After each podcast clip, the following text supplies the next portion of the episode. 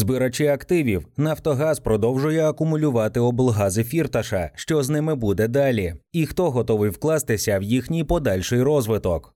Нафтогаз продовжує консолідувати облгази, які контролював Дмитро Фірташ. До компанії газорозподільні мережі України, що входить до структури групи, долучилися ще три газорозподільні підприємства: Сумигаз, Вінницягаз і Дніпропетровськгаз. Вони стали черговим надбанням держхолдингу після інтеграції Кропивницької, Дніпровської та Харківської філій, які надають послуги розподілу газу 1,2 мільйонам родин, промислових і бюджетних установ. Паралельно тривають трансформаційні процеси на підприємствах у Харкові, Кривому Розі, а також Київському, Житомирському та Львівському облгазах. Повідомляє прес-служба газорозподільних мереж. Ця ж компанія координує новоприєднані команди, займається оптимізацією їх роботи, формує стратегію розвитку та отримує належне ліцензіювання. Кого вони надалі можуть зацікавити, вивчав Майнд.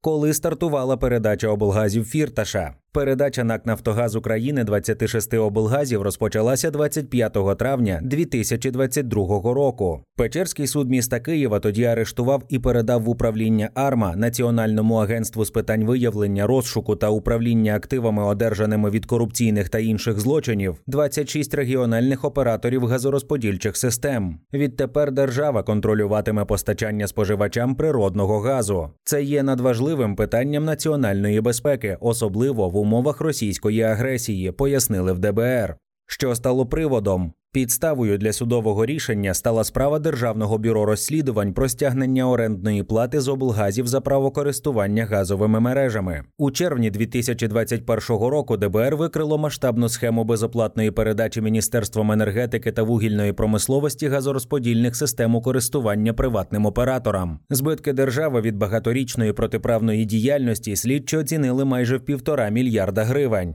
Які саме порушення сталися? Йдеться про порушення постанови Кабміну від 27 лютого 2017 року про забезпечення ефективного використання газорозподільних систем або їх складових, яке передбачає щорічну оплату за експлуатацію державного майна. Зокрема, до державного бюджету має перераховуватися 10% від залишкової вартості. Однак, як повідомило ДБР, у 2017 році тодішні посадовці Міненерговугілля, яким тоді керував Ігор Насалик, у змові з обл та міськгазами уклали уклали з 37 приватними операторами ГРМ договори, у яких передбачено безоплатне користування державними мережами. Навесні цього року очільник НАК Нафтогаз України Олексій Чернишов говорив, що до структури держхолдингу будуть інтегровані всі 26 регіональних газорозподільних підприємств, арештованих АРМА. Проте держава на цьому зупинятися не збирається.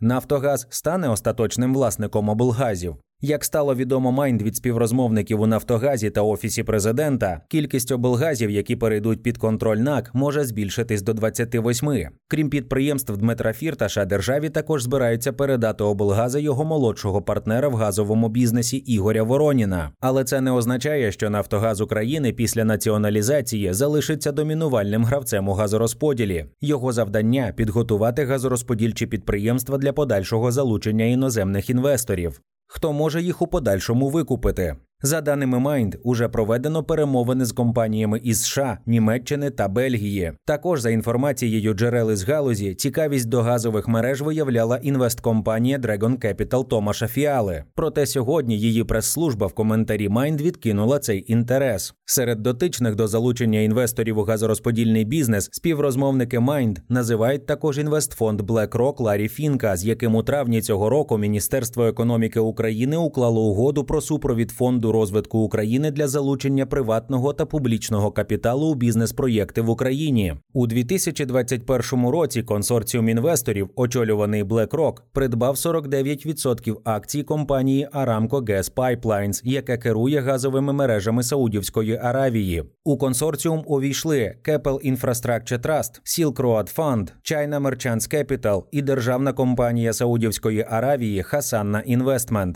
Які існують ризики Перепоною для залучення інвесторів можуть стати судові позови від попередніх власників. На цей випадок держава готує додаткову лінію захисту. Протягом 2012-2014 років акції облгазів, які належали Нафтогазу, через фонд державного майна України були продані на аукціонах. З переможцями компаніями були підписані договори купівлі-продажу, в яких зазначалися інвестиційні зобов'язання. Зокрема, покупці повинні були фінансувати добудову газових мереж і купівлю обладнання. Але через знищення документації ніхто не знає, виконані інвестиційні зобов'язання чи ні. Фонд держмайна має провести окрему перевірку, зазначає співрозмовник Майнду виконавчій владі. Впровадження еталонного зразка роботи вимагає попереднього аудиту всіх сфер. Мета нести відповідальність за кожен кубометр газу, дотримуватись фінансових і законодавчих зобов'язань та не допускати будь-яких зловживань. Підтверджує прес-служба компанії газорозподільні мережі України.